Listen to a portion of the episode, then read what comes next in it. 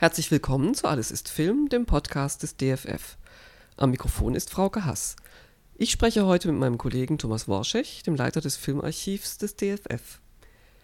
Wir sprechen heute über das Film Preservation Weekend Filmerbe Digital, eine Filmreihe, die Ende Januar zum dritten Mal vorstellt, welche Werke der Filmgeschichte vom DFF digitalisiert werden und somit weiter in den Kinos gezeigt werden können. Hallo Thomas. Hallo Frauke. Filmerbe Digital heißt eure Filmreihe. Ist es nicht ein Widerspruch? Also die älteren Werke der Filmgeschichte sind ja stets auf analogem Filmmaterial gedreht worden, wie wir wissen.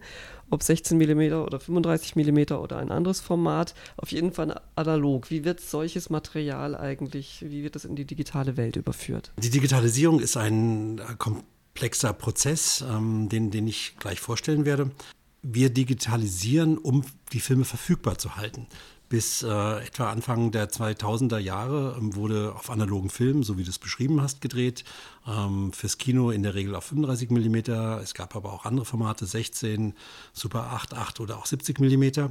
Diese Filme können äh, spätestens seit dem, was wir Digitalisierung der Kinos nennen. Also ab 2010, etwa 2011 haben die, die analogen Kinos umgestellt auf eine digitale Projektion.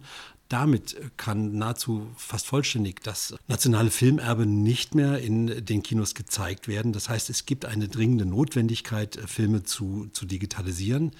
Wir machen das auch nicht aus ähm, Sicherungsgründen. Ähm, bis, bis vor zwei, drei Jahren hielt man ähm, Digitalisierung, eine Digitalisierung von analogen Filmen nicht für eine Sicherung, sondern ähm, es war eine Form der Verfügbarmachung. Jetzt, wo es keine analogen Kopierwerke mehr gibt, denkt man anders darüber. Filme werden digital, äh, indem sie äh, von einem Scanner Bild für Bild gescannt werden. Ähm, danach müssen sie ähm, noch nachbearbeitet werden und dann auf einen digitalen Träger als ein hochaufgelöstes File ausgespielt werden. Das ist in, in, in, einfachen Worten der Prozess der Digitalisierung. Drumherum gibt es natürlich noch ganz viele Arbeiten, die, die enorm wichtig sind. Und das wird auch Thema von Filmerbe Digital sein. Einfach ein, ein Filmmaterial auf den Scanner legen, das, das kann nicht unsere Arbeit sein. Es geht immer darum, um eine nachhaltige Digitalisierung zu haben, das richtige Material, das, das ursprünglichste Material, das weltweit existiert, zu digitalisieren.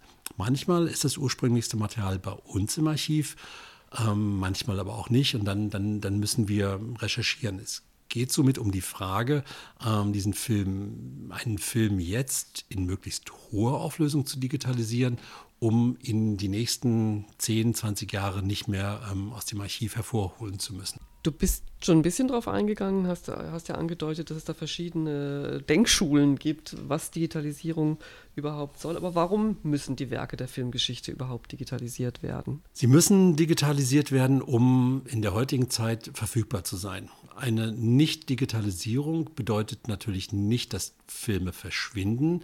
Sie verschwinden nur aus den Kinos, sie verschwinden aus den äh, DVD-Regalen, sie verschwinden oder sie kommen erst gar nicht zu den Streaming-Portalen. Eine Digitalisierung ist somit für uns vor allen Dingen eine Verfügbarmachung. Eine Verfügbarmachung über die über das klassische Abspiel im Kino oder über äh, neue Formen der Verfügbarmachung, wie ich es eben gerade beschrieben habe.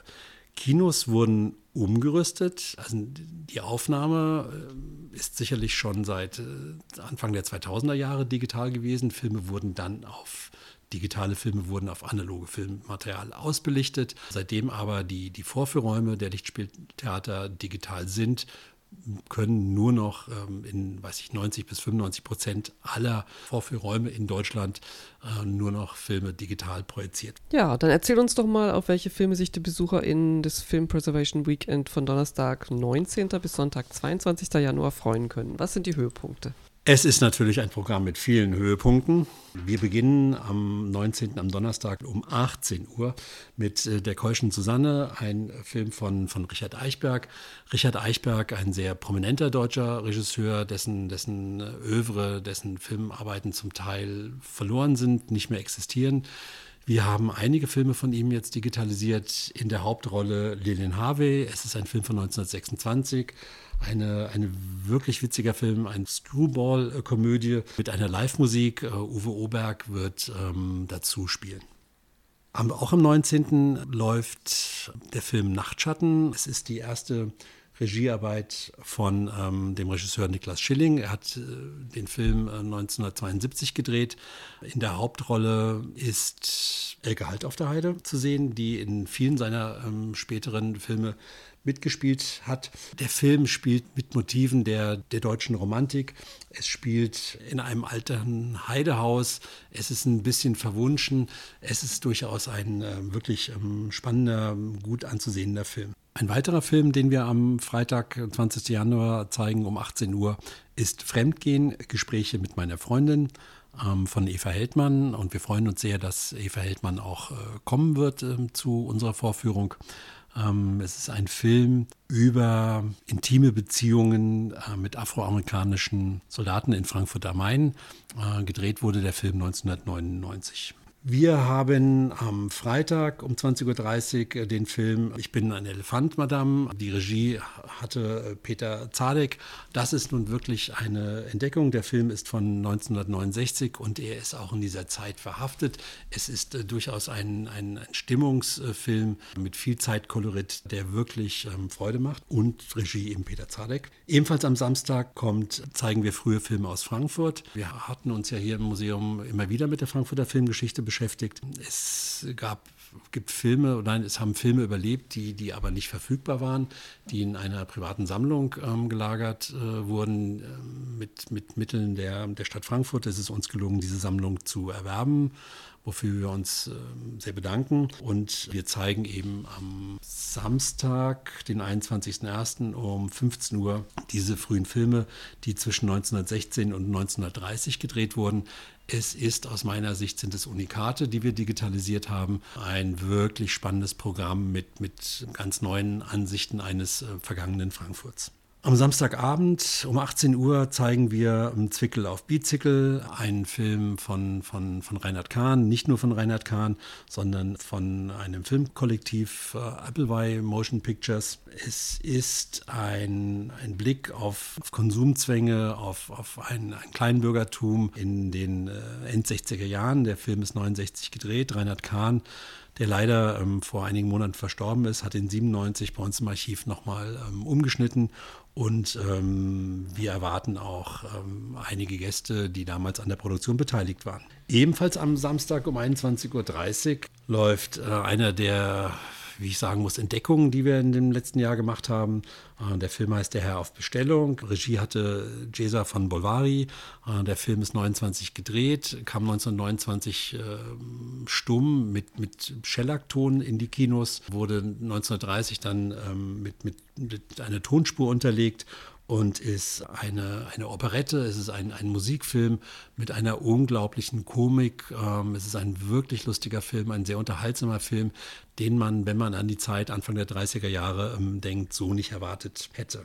Am Sonntag geht es weiter mit zwei weiteren Filmen von, von ähm, Richard Eichberg, äh, die sogenannten Indienfilme, also Der Tiger von Eschnapur und Das indische Grabmal, beide 1938. Ähm, es sind zwei Abenteuerfilme, die, die man auch getrennt voneinander sehen kann, aber es ist ein Programm, ein zusammengehöriges Programm. Wie der Titel schon sagt, es ist in Indien gedreht worden, an Originalschauplätzen gedreht worden und es sind wirklich spannende Filme. Das DFF digitalisiert ja bereits seit 2013 Filme. Ich glaube, inzwischen sind es mehr als 500 Werke. Was kann man da entdecken? Was gibt es zu entdecken? Es gibt natürlich ganz viel Spannendes zu entdecken. Wir haben 2013 mit den ersten sieben Filmen angefangen, die wir digitalisiert haben.